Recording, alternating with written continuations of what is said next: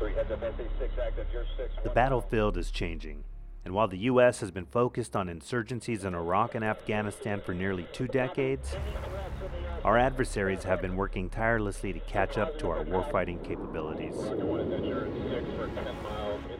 It's just a fact. The gap is shrinking, and there's a lot at stake. You know, the world is changing. We're in a very dynamic environment. We're taking various actions in response, and so we're changing. This is Chief of Staff of the Air Force, General C Q. Brown. We have a window of opportunity, a window of opportunity to change, to control and exploit the air domain to the standard our nation expects and requires from its Air Force. Operating in the status quo can no longer be an option. The Air Force is looking to the future, and the future is quantum. We don't change. If we fail to adapt, we risk losing. We risk losing in a great power competition, we risk losing in a high-end fight, we risk losing quality airmen, losing budget dollars, our credibility, and aspects of our national security. This is Quantum Possibilities, an Air Force podcast. What's up? I'm Angel Orozco, Defense Media Activity. Hello, I'm Tech Sergeant Dina Heitzman. Dina, we're going to tackle quantum today. So where would you like to begin with that? Okay, Angel, I'm going to need you to walk about twenty feet in said direction. Oh, so we're doing experiments today. We are. All right. Do I bring the microphone? Nope, you can leave it here. All right. Perfect. Okay. Now I'm going to have to ask you to just straight sprint into this wall. And stop when I get to the wall? Nope, just keep going. Just keep going? Yeah. Okay. So you know that wall's going to win, right? Yes. Uh, okay, I don't know the point of this, but okay, so let's say I do that. What after that? What's next? Then you're going to do it again and again and again. I'm not sure I'm enjoying this experiment, or I'm going to. Um, can we come, can I come back and can we talk about this? Yes, of course.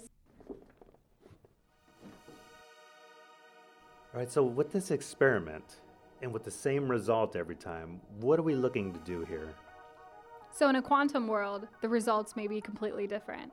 And Doctor Kathy-Ann Soderberg, a principal research physicist from the Air Force Research Laboratory in Rome, New York, can kind of explain that. So quantum mechanics dictates the um, the behavior of small particles, individual particles. So, you know, we're made of millions of atoms, but we're we follow classical mechanics. So if I jumped at a wall a million times, I'd only end up hurt. But if I was a quantum particle and I jumped at that wall a million times, there's a chance I could end up on the other side of it. So quantum mechanics is this very funny behavior that, that dictates how particles act, single particles act on a quantum level. And so you can use these features to your advantage for things like quantum computing, quantum networking, and other technology areas. All right, so you kind of set me up for failure with that experiment, and I'm glad I didn't run into the wall and dislocate a shoulder or something. It would have been pretty cool, though, if I did slip through that wall somehow without getting hurt. Yeah, that only would have applied if you were a quantum particle, but I don't think you are. We can set the record straight on that. I definitely am not.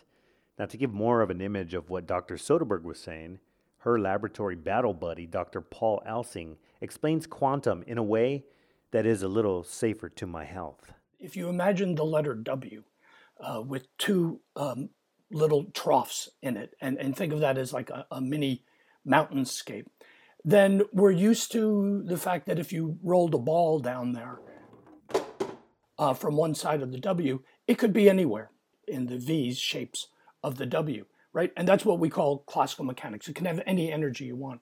But what quantum says is this very strange thing that there are actually only discrete levels, like uh, steps on a ladder, and you can only be on those levels and nowhere in between.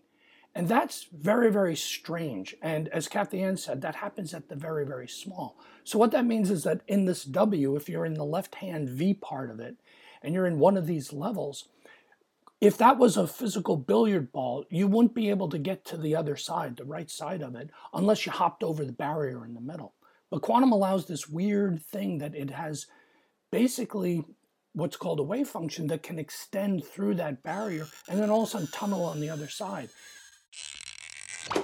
And this happens all the time because this is basically how radioactivity works. This is how alpha particles get shot out from the nuclei, is that there is a Coulomb barrier, an electrostatic force that prevents, that holds the um, uh, the nuclei together, but every once in a while it can emit particles. So this is a very strange thing, and we've known about it now for about a hundred years, but we're now trying to now exploit it to actually do things that maybe have technological uh, implications.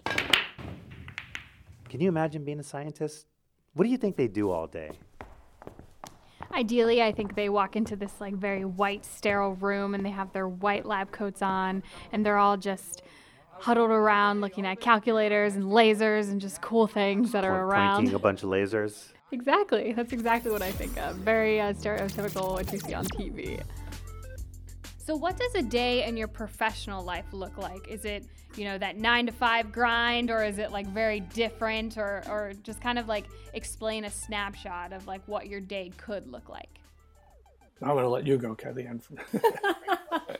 I'll do it from the standpoint of a researcher, since you said I could describe what my day could look like. um, yeah, so so Paul and I are both group leads for the quantum team um, at At, at A F R L in Rome. And so our days look a little bit different than the, the researchers that are actually doing the work. But, you know, everyone goes into work every day, and there's this this lab full of, you know, of amazing state-of-the-art equipment. And we spend our days trapping these atoms and shooting lasers at them, basically, to manipulate them, to learn how to do new things with quantum mechanics, like superposition and entanglement, and really learn how to harness those to be able to do novel things with the technology. It, you know, it, it's really the best job ever. It's very cool to be able to do that every single day. Yeah, so as Kathy-Ann said, you start out doing research, um, getting your degree, really diving into problems. And then as you move on in your career, what's nice is that you start being able to form a group. Like Kathy-Ann has the Ion group, and I'm co-lead with Mike Fanto for the, um, uh, the Photon group. Um, and then also with uh, Laura Wessing for the uh, quantum computing group. And then we also have another group that's a superconducting group led by uh, Matt LaHaye. And you start to be able to basically build a research team, and you can let that research team go. And then your job is to focus that research group towards applications and getting results out. And then also what Kathy-Ann and I uh, do is then tried to get these groups to talk to each other so that we're not just stovepiping. So there's a lot of administrative stuff being in between. You looking downwards, you got to get the group moving, moving forward, you know, doing things, getting results out. If you look up top, people want bullets for their slides that you can put on a slide and give me quantum in one bullet and don't go over the line and those kind of things. And it's important because, you know, people up top are very interested in this and they want to promote it. So you have to do things to explain to them what this is in a way that they can understand. So it isn't just a bunch of gobbledygook and science scientists running around, you know, in their lab coats and their ivory towers doing things. And then, you know, when you can, you read your papers at night, and, and your wife says, why don't you do this during the day? And you're like, well, because there's not enough hours in the day. Yeah, I guess another fun thing that Paul and I get to do, you know, we get to help shape the direction that A F R L goes in for, for networking and computing. And that's a lot of fun because you actually have a say, in some sense, a very small say, in the larger picture of what the D O D is going to pursue. How did you become involved with quantum research? I know it's a very niche field. So I initially, I, I think I've always been interested in science. And I think I got interested in physics in middle school when we learned about atoms one day. I distinctly remember, that's the only thing I remember about middle school science. Pretty much. Um, and then in college, I was fortunate to have an opportunity to do some lab research. Um, one of my professors had an atomic physics lab, and he offered me a job when I was a freshman. And so that kind of sparked my interest. And from there, I decided I wanted to go to graduate school. I've just been going, going on in, in physics ever since, in atomic physics. So the history of my life is that as a, as a typical boy, I was into dinosaurs. And from dinosaurs, I went back for, well, well, where did they come from? And then that led me to, well, where did the Earth come from? And then I started reading when I was young, Isaac Asimov, um, Isaac Asimov, uh, you know, I, Robot and things like that. But he wrote um, scientific books for the layman. And he would say things like, well, we can tell the composition of a star far away. And I'm like, how can you do that without touching it? How do you know that? So that got me interested in science, and at a very early age, I said, that's it, I'm gonna be an astrophysicist. And uh, I decided very early, like from fourth grade, that's what I want to be. I want to study astronomy, where things came from. Well, I guess you were kind of right on what happens in a science laboratory. That sounds like a really awesome occupation. It does. It definitely sounds like a job I wouldn't mind having. Trapping atoms and shooting lasers at them, that sounds super exciting. Speaking of atoms, I recently learned that they were almost overlooked because they are so small, and investors wanted nothing to do with something that wasn't relevant with life at that time in the nineteen twenties.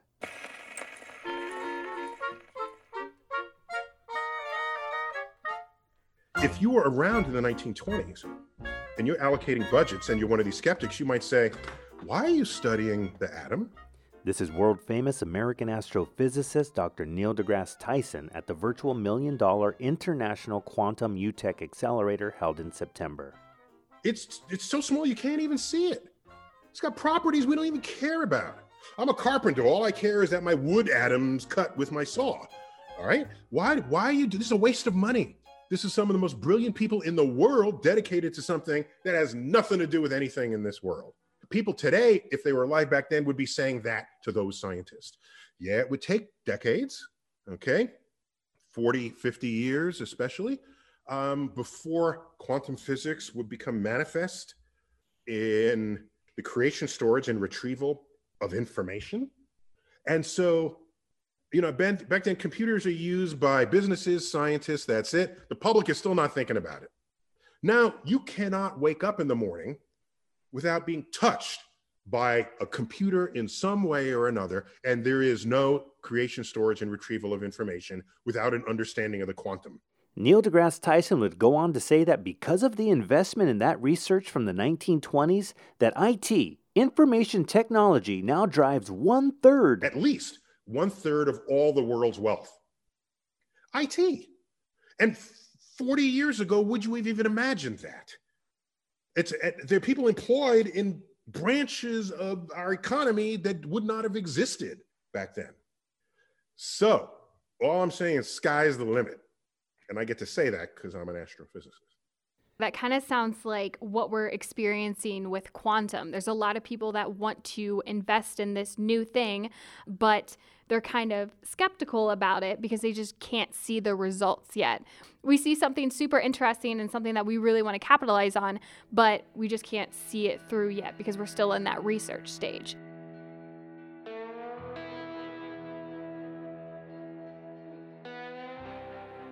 You know, you, you bring up a very good point because people keep talking about the valley of death for quantum, which the valley of death for technology always happens. There's great hype about it.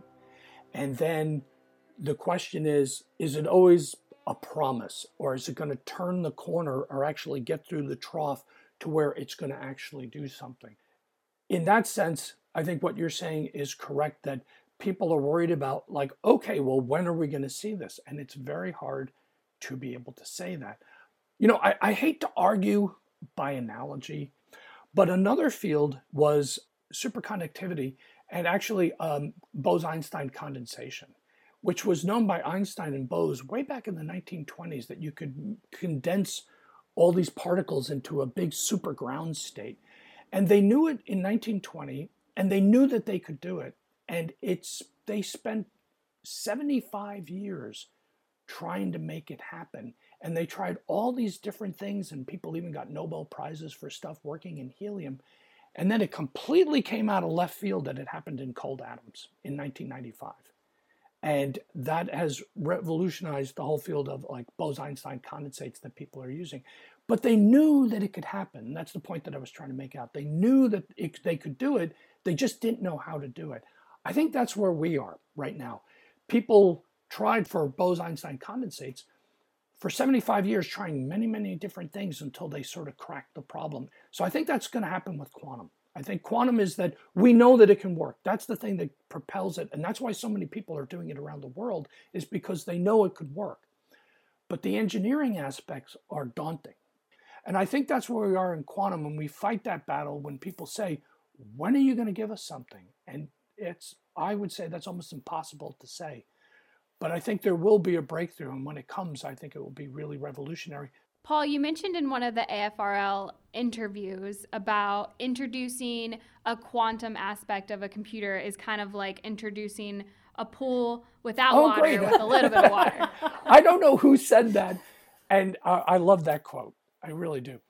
The, co- the quote is that someone said to me a long time ago, maybe a professor or somebody, I don't know, and they should step up to say who did it, was that trying to teach someone about quantum computing is like trying to teach someone to swim without water in the pool. It's like trying to teach someone to swim without water in the pool. And these new machines that are coming out, even though they're prototypical, give us a little water in the pool to be able to say definite things one way or the other. And we're actually in an area of co-design where the algorithms are driving the machines, which then break the machines. They then force a redesign of the algorithm, and they feed back and forth in each other. Very much like the early nineteen nineties when we were building supercomputers out of separate P Cs. Having these computers right now that are out there by I B M, Google, Rigetti, IonQ, all these computers that are just starting to get out, you know, to be honest, we didn't think a few years ago that we'd actually see these in our lifetime. So to me, that's what I call the puddles. They're not quite a pool yet, but they're puddles, and we get to splash around them and see what works and see what doesn't work. So a lot of this is that you're not going to solve this with theory and simulation. It's the Nike approach. Just do it. And that co-design of, well, let's try something. Let's get some theory. Let's see if we can affect what we actually do experimentally. Um, that's the approach that, like, a lot of people are going, the Department of Energy is going that way with co-designing these devices. The, the big companies have got their own approaches, but it's great to see these things out on the market. Um, they're still, I would say, still research devices. They're pushing them heavily as trying to get them to production devices. But I think people realize right now that they're stepping stones. Just the way, remember, now I'm old enough uh, to remember that, you know, there was the Atari, and then there was the Commodore, and then there was the Mac S E, right? And the computers got progressively better. I think that's what we're hoping to see, not just with computing, but with these other technologies, the diming and the sensing applications and the communication as well. Dina, we've barely scratched the surface of what quantum is. We've talked about atoms, quantum particles, and prototype quantum computers, but then there are still things out there like qubits, which is a quantum bit and is a physical entity, unlike its counterpart, the classical bit. Yes, and there's entanglement, superposition. It's really too much to get into in one session here. I think the overarching question for us is, how is all of this going to better serve the Air Force? According to Doctor Michael Haddock, the Information Directorate Deputy Director at A F R L, he says quantum will lead to technologies that will transform the warfighting domain in revolutionary and unprecedented ways. Here's Kathy-Ann and Paul elaborating on that thought. There's four main areas of quantum. There's timing, which is make better clocks. There's sensing, which is self-explanatory, make a better sensor. There's communication and networking, which is, you know, it, it's not exactly the internet, but it will be a complementary layer to the current internet that will probably provide an additional level of security, but also um, brand new ways to communicate. And then quantum computing, which will allow you to c- compute things exponentially faster in some cases. What about a technology like G P S? Which of these four quantum areas could affect that? Yeah, timing and sensing. So if you're able to combine the work of quantum timing and sensing, then you can push for things like G P S-like accuracy and G P S-denied or degraded environments. So the, the whole field of quantum timing is trying to make a better clock. Uh, and for the Air Force in particular, you know, we want to reduce the form factor, because the best clock in the world you can find at a place like NIST, the National Institute of Standard and Technology. It's a tabletop device that requires an entire room to run, but it's the best clock you can get. You know, it's better than the atomic clock standard. It's so accurate. And so if you can miniaturize that type of accuracy and put it on uh, in a form factor that's amenable, say, to putting on a plane or a ship or, or sending with the warfighter, and you combine it with these quantum sensors that people are researching, then you can get G P S-like accuracy in places where you can't get the G P S signal necessarily. Need one, defend west. Roger that. ten miles, he's back right now. Offer those five miles. Patch one again.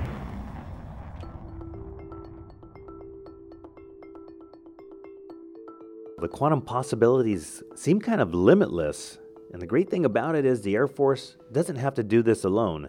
They're hosting events like the million dollar International Quantum U T E C Accelerator that I referenced earlier, where there were over two hundred quantum-focused submissions from universities around the world. The event was done in part with the A F R L's new Innovare Advancement Center, which is an open facility dedicated to researching quantum networking and computing. And of course, Kathy-Ann and Paul were involved with this as well. But it doesn't stop there when it comes to spreading the wealth, so to speak, in accelerating quantum. You know, along with that, we've had some other events too. There's been some small business calls for small businesses to get more involved in this research to help push the technology forward. And most of these have been for, I would call them enabling technologies. You know, the quantum is one thing, but then there's a lot of underlying systems that you need to get the quantum systems to work well. And we often call those enabling technologies. So it's really a push to get the enabling technologies to where they need to be and available to the researchers so that we can continue to push forward and make advances in quantum.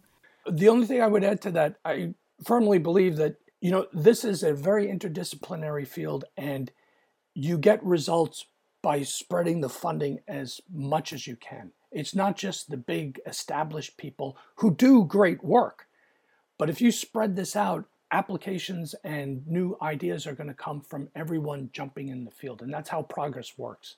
And so I think these things like the um, the challenge that we just had um, is a good way to sort of spread that out to as many people as possible, and not just go to the, I, I'm not denigrating anybody, but, you know, the big people, you know, the M I Ts, the Caltechs, you know, they're always going to do great work and they attract the best people. But I think it's really, the advancements are going to come from people playing with this stuff um, across the field at, at other universities and, and uh, small companies as well. So we're hoping that, and I think the world is hoping that, as, you know, someone's going to come up with some bright idea, and you don't have to be a physicist. You, you know, just have to be someone that's that can see how to take the laser and make it scan your food in the grocery store. That's that's the unique thing that's going to make the next Google or the next Facebook. I never thought I'd say these words, but I'm kind of jacked to see what will come from quantum in the future. Hopefully the near future. And thank you so much for talking with us, Doctor Kathy-Ann Soderberg and Doctor Paul Alsing. Thank you. We appreciate it. Yes, thank you both for giving us this opportunity. Trust me, the pleasure was all ours. And thanks for the open invitation to come check out your laboratory. Definitely. Yes. You're more than welcome. Please come check it out. It's it's awesome. Thanks for listening. This is Quantum Possibilities, an Air Force podcast. I'm Tech Sergeant Dina Heitzman. And I'm Angel Orozco. Before we take off, we want to leave you with some thoughts from Doctor Will Roper, the recent Assistant Secretary of the Air Force for Acquisitions, Technology, and Logistics. And by the way, he's also a physicist. Recently, he sat down for an Ask Me Anything live YouTube event where he stressed the wide-ranging possibilities of quantum and something he calls Q Day.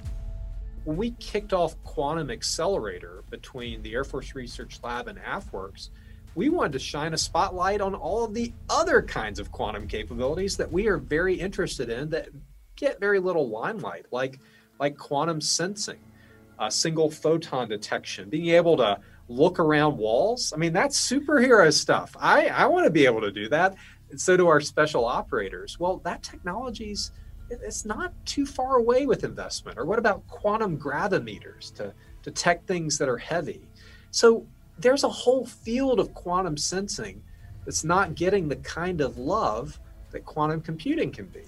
And the whole idea with our Quantum Accelerator was to set a target for what we call Q Day in the Air Force, which is the day we operationalize that next quantum effect. That's the reason for going into deep tech.